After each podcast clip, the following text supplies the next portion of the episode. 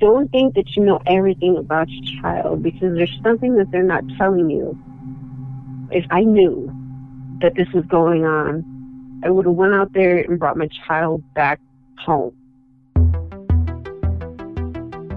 When Afrikka Hardy was murdered in 2014, it seemed completely random, but it wasn't. It was part of a pattern. Today, Indiana police say that seven women found murdered over the last few days may be victims of a serial killer. They weren't even looking, and seven women died.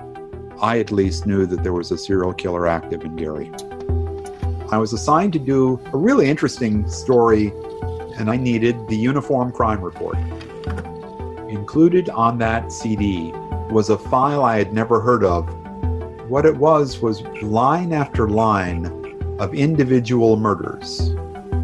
The first thought I had was could we teach a computer to identify connected cases, to find serial killings?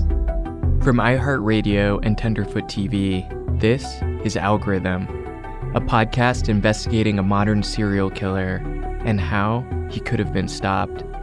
The bodies, some of them found concealed in abandoned homes, had been there for months.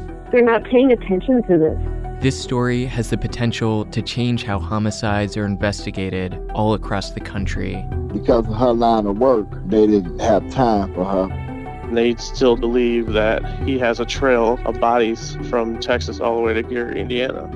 I don't think we still know how many women he's actually killed. I think the Gary Police Department should be looking at some of those old cases.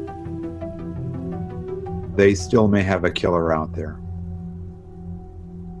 Algorithm launches June 15th.